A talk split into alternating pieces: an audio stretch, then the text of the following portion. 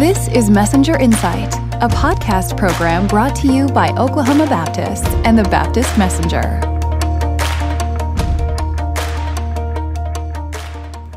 Hello, everybody. Welcome to this special edition of Messenger Insight. I'm Brian Hobbs, your host, joined with Josiah Presley, who uh, has a great ministry here in Oklahoma and an incredible testimony we'll be hearing about today. Thanks for joining us, Josiah. Thanks for having me on, Brian. Glad to be here. Awesome. Well, tell us a little bit about where you serve in the ministry context. Yeah, so I'm actually a student minister at North Point Baptist Church uh, in Deer Creek. Uh, I've just been there for a little under a year now. Uh, before that, I was uh, serving at churches in Texas. I grew up in Oklahoma, and so was able to make the migration back home. I'm really excited to be there. I serve students 7th through 12th uh, at my church there. That's awesome. That's a busy work. Yeah, yeah, yeah. yeah. Well, hey, so I've I've been blessed to hear your testimony, uh, and I thought we could just take some time and talk about what God did in your life, the earliest stages of your life, and uh, go from there. Yeah, so uh, I'm adopted. Uh, I'm adopted from South Korea. I was adopted when I was 13 months old. Um, I grew up in a, a, a, very Christian home. My dad, he's actually the pastor of worship at the church I grew up in. It's a Trinity Baptist Church in Norman. Uh, my mom, she's a children's uh, minister there, and so grew up uh, in a very Christian home. It was never a question uh, where our faith was as a family. I grew up in a very particularly pro-life home. I know part of the reason we're shooting this podcast is talking about uh, Rose Day coming up. So I grew up going to Rose Day as a young child. We would go up there and uh, take you know roses to our legislators and you know encourage them to pass pro-life legislation. Um, but growing up. Uh, what I realized, and really the truth of the matter was, I grew up with all these Christian convictions. I, I made a profession of faith at a young age. Um, but if I'm honest with you, I, I, never really cared what it meant to be pro life, hmm. particularly. Uh, I just knew it was something that our family was. I knew it was pro life convictions that caused my parents to adopt uh, me and my siblings. I'm, I'm, one of 12 kids.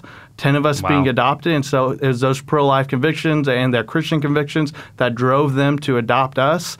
Um, but if I'm honest, those pro life convictions, they never really mattered to me. Mm-hmm. I just knew we had them, but they didn't really matter to me. Um, I can tell you when they started to matter to me. They started to matter uh, at the age of 13, and my adopted parents they sat down and they told me a little bit more about my uh, adoption story and the circumstances that surrounded it. They told me about how my birth parents in South Korea, actually two months into my birth mother's pregnancy with me, she had a D&C abortion. This is a type of abortion where the doctor goes into the mother's womb and, and rips the baby apart and brings them out in pieces. Uh, at the time, at the age of 13, uh, this was uh, something that was very difficult for me to take in. It was very difficult for me to swallow. Um, I was glad they told me that. Uh, was part of my story as an adopted kid. You know, one of the things you're always wanting to know is more about your story. Where'd you come yeah. from? Why you're here? Um, and so it was a very difficult thing for me to hear, but I was glad they told me it. But um, if I'm honest with you, I was not personally in a very good place in my life at that point. So growing up, um, I have a deformed arm. If you're watching this podcast, you can see it on the video, right? Um, and so I had a lot of self-image issues. Uh, I had a lot of self-value issues. Uh, I struggled uh, with feelings that I was worthless. I, I, struggled feeling I had no purpose in life, that I would go nowhere in my life. And what I did to find value and purpose as a young child was I found purpose and value in being a good Christian kid. Uh, I did all the right Christian things. I found identity in being that kid who was active in his youth group. I found purpose in being that kid who uh, my friends wanted their kids to hang out with Josiah because if mm-hmm. a little Timmy was hanging out with Josiah, there's no way Timmy could be getting in trouble, right? Because Josiah was going to be a good influence on yeah. them.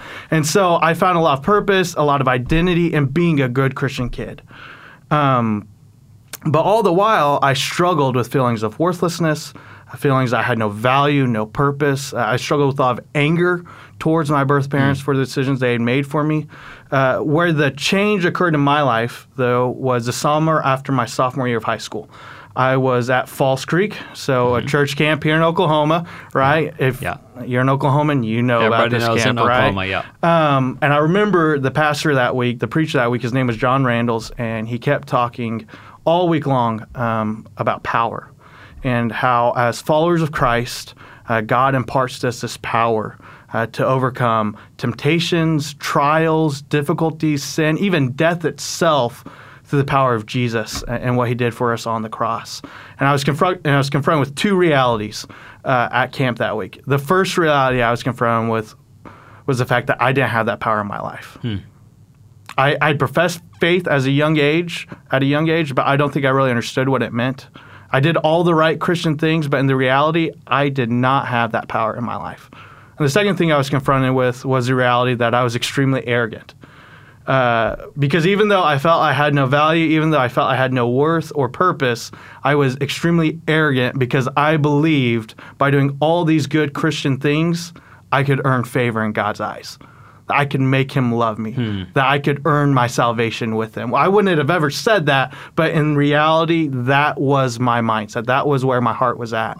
And so I remember um, going down the Thursday night of that camp for the altar call, surrendering my life to Jesus, and, and it, so much of my life changed after that. Not so much in my actions. Um, I was already doing the right Christian things, but uh, more so in my heart, my motivations. Uh, as I progressed and as I continued in my walk with Christ, I started to find value and worth not in who I am or the things I do, but in who Jesus is and what he's done for me. My value wasn't caught up in what I thought I would accomplish, but it was caught up in the reality that the God of the universe loved me so much that when I was far from him, he came down to this earth, lived the perfect life I could not live, died the death I deserved, and then rose from the day to dead, the grave to prove he'd beaten sin and death and give me the promise um, that I can have a restored relationship with him through his son Jesus. And Amen. I found value and purpose in who he was, Amen. who he is, not who I am or what I would do, but what he wanted to do in and through my life. And as I found that value and purpose, I found worth, uh, I found forgiveness. You know, it, it's really difficult to hold on to anger towards people who have hurt us uh, in light of the cross right? Yeah. When we think about the reality of the fact that at one time we were enemies of God, with our faces set against Him, and He still came, died on the cross for us. Wow uh, it, it's really hard to hold on to anger towards others for the wrongs they've committed against us. So I've, I found forgiveness, value, purpose, worth, and uh, as that transformed me uh, in, in my middle to late high school years, uh, it then changed the way I interacted um, in my faith. Uh, the Lord then uh, used me. He was able to call me into um, vocational ministry in mm-hmm. the church, which is what I do now. I, have been on that track, that trajectory since the late years of high school. It determined the college I went to, um, the churches I've served at, uh, but it also has then altered the role I play in the pro life movement. And since my senior year of high school, I've been able to have the blessing uh, to share my story with different uh, pro life groups, different pregnancy centers, churches, um, and, and, just share uh, the value of human life and, and, and share the truth of the gospel that Jesus cares about us and he cares about the unborn. And, and as believers, we've been called to care about those around us, the born neighbors, and then also the unborn neighbors. Wow. That's so powerful. What a what a life change he did in your yeah. heart, Josiah, and then yeah. putting you into ministry.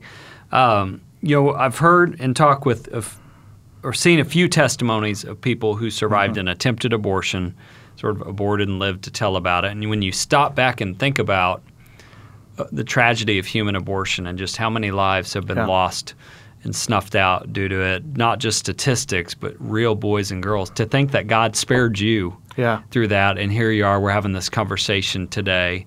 Um, w- when you talk about the pro-life issue or abortion or the unborn, you know, it can be a divisive issue, and talking about it in the right ways that mm-hmm. persuade people yeah. to the pro life position. What have you experienced with that and through your testimony as you've started to share this more? Yeah, so so when I share my testimony with groups, I, I always challenge them in a couple ways. Uh, and one of the ways I challenge them is I challenge them to care about their convictions that they hold.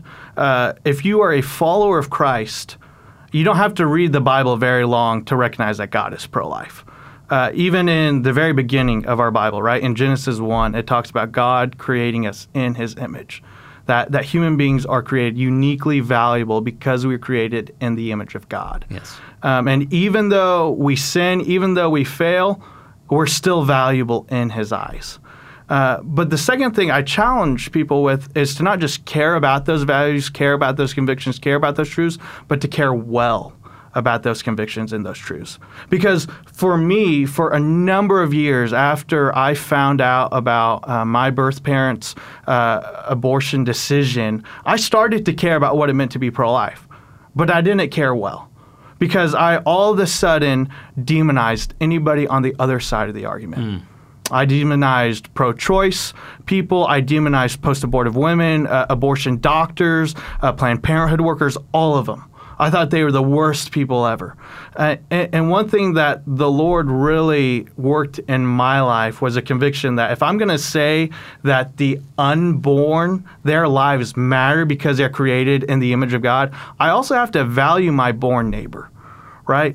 I can't say I care about, I love the unborn because they're image bearers of God and completely ignore the fact that the people on the other side of the argument are also image bearers of God who are valuable, who who deserve to be loved, not because of the choices they've made, not because of the things they're doing, but because of the fact that they are created in the image of God. Because God loves them and because God loves them, he calls me to love them as well. And so as I uh, as I found forgiveness in Jesus, as I found life in Jesus and purpose in Jesus, it changed the way I viewed others. And that should be true of every believer as we more and more understand who Jesus is, as we more and more understand our sin and, and, our need for forgiveness and the forgiveness we find in Jesus, that ought to change the way we interact with and love those around us, no matter what side um, of the fence they're on. Good word. Good word. Well, we, when you think about abortion as well, you think of that life snuffed out, but yeah. also what would have come from that life. And I thought you could tell us a bit about your family yeah. and what God's done through your life with that. Yeah, so so one of the most uh, beautiful things I love to share um, when I'm when I'm just sharing about how uh, living out our pro life convictions changes generations. Uh, my family, twelve kids, ten of us adopted all all 10 of us who were adopted had no future, had no hope before we were adopted. Hmm. Um, very bleak outlooks on life. So I have siblings who were adopted out of literal orphanages. I have siblings who are adopted out of crisis pregnancy situations. It, it, it goes on and on the situations that they were adopted out of. And, and I'm reminded through my parents' faithfulness and adopting these kids who had no future, who had no hope, who had no inheritance, who had no name, I'm reminded of the gospel of Jesus. Right? These people who owed these kids nothing, they would pay the cost, pay the price to adopt them who had no future, who had no hope, bring them into their family, and give them inheritance. In the same way, the gospel does that for us. A people who had no hope, who had no future, who had only judgment before us, that the God of the universe would pay the price, his son when we are far away, who he and he owed nothing to us, would pay the price of his son to bring us into relationship with him, to give him us a future, to give us hope. And in my family, I've seen it played out in my siblings. Uh, one of the beautiful things um, I, I just had, just back in February of this year, we were able, my wife and I were able to welcome our first child into our family. Amen. Yeah. And, and I think about like that life, the life of my daughter Julia, so precious, so beautiful, so wonderful, that life would not exist if it had not been for God's intervention in my life when I was in my mother's womb. But that life also would not exist if it had not been for my parents' faithfulness as followers of Christ to adopt a little Korean boy thousands of miles away who they owed nothing to to make their son. And, wow. and it changes and it affects generation to generation to generation when we live out what we believe and when we live it out well. Wow, good word. So, uh, abortion survivors, uh, Gianna Jessen, Melissa mm-hmm. Ohden, Josiah yeah. Presley. Melissa had shared her testimony at Rose Day several years back. Okay. And then in yeah. 2024, we have you set to speak and share your testimony at the Rose Day Pro Life Indoor Rally. It'll be on a Wednesday February 7th, inside, not outside, inside the Capitol. And Josiah will be sharing the full story of his testimony. We'll be promoting that in the Baptist Messenger, but we're so excited for that. Josiah, you you are around a lot of young people, uh-huh. students. When Yep. it comes to this topic, what are you seeing that encourages you, and what are some challenges you think we need to overcome when communicating our biblical convictions on this with, with this new generation? Yeah, so I think uh, what we see a lot with this generation is this is a generation that wants a cause. Uh, this is a very justice driven generation. We see it all over social media, we see it on the news, we see it everywhere that this generation is for justice. And so when we talk about it in the pro life arena, I think really what we need to do is we need to, as a church, we need to make clear, right, our pro life conviction right? This is something that evangelicals have gotten better at. Obviously, for the last decades, the Catholic Church, they have, I mean, they have led. They have led the pro life movement in this way and clearly articulating a pro life ethic. Uh, evangelicals, we've become better. We need to continue to do better. But I think another thing we need to do, and many churches, it'd be so easy for them to do this uh, if they just take the steps. We need to show this generation how they can be involved in, in living out those pro life ethics right? There are pregnancy centers around, there are adoption agencies, there's so many ways young people can be involved. And so as a church, we need to show young people why we're pro-life. And then we also need to connect them with the resources to show them how they can live it out. And I think they'll take it and they'll run with it. And we've seen them do it. We've seen organizations all throughout the nation. Um, there's so many youth led pro life organizations, but there could be more. And, and maybe as a church, uh, if you're listening to this podcast, maybe that's something you should be praying about how you can mobilize your students in that way. That's powerful. So, years ago, we were dealing with an abortion minded situation and an attempted abortion, and God saves your life. And now look at you today. Listening to this podcast today, someone perhaps scrolling through and stops to listen, they might be in an abortion vulnerable situation. And through our ministries, we want to be there for people and say, We are here to help Yeah. you. What would you want that uh, mom, that abortion vulnerable mom, or those parents to, to hear from you, fr- from your vantage point? What would you want them to know about uh, God and, and just this Yeah. situation? No, I would I would want anybody who's in that position um, to first like understand. I, I know they're difficult positions. Uh, th- they're difficult circumstances that we find ourselves in all the time. But I want them to know that first they're valuable, right? Even if they feel like they've made wrong decisions, mistakes, whether they think they're a mistake, they are valuable because they're human beings created in the image of God. Yeah. And this God loves them. This God has a purpose for their life. This God has a plan for their life. And just like they are valuable and loved by the God of the universe, so is that unborn child they're carrying. And God has a purpose for that child's life. God has a plan for that child's life. And, and I'm so grateful to be uh, to be in a state like Oklahoma where I know there are so many resources waiting for them. There are so many faithful, and, I'm proud to say faithful Baptists, right, in the state of Oklahoma, who are ready to to welcome them in, to give them what they need, and to help them right where they're at, to show them that they're not alone, to show them that they're valuable, and to show them that God loves them. Amen. So good. So good. Well, uh, mark your calendars now, February 7th. You'll want to be part of this Rose Day, an important, important time. It's a free event, no charge. Go to roseday.life. You can find out more about Josiah. Josiah, as we end here, how, how can we pray for you and your ministry and your family as Oklahoma Baptists?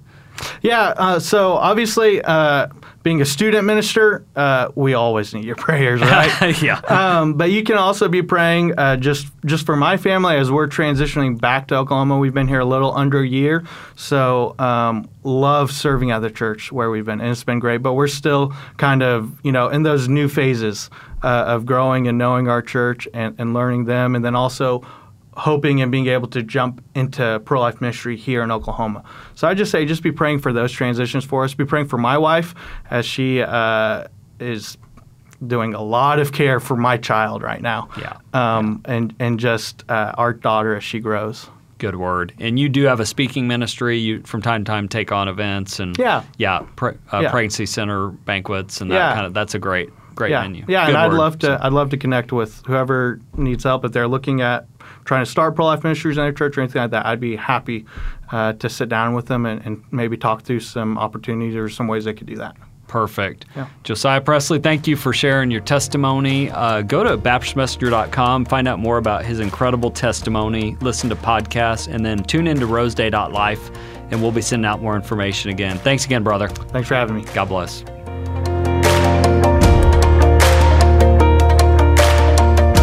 This Messenger Insight has been brought to you by the Cooperative Program and Oklahoma Baptists. To subscribe, find us on Spotify, the iTunes Store, or your preferred podcast platform. Visit us at BaptistMessenger.com today. Oklahoma Baptists, advancing the gospel together.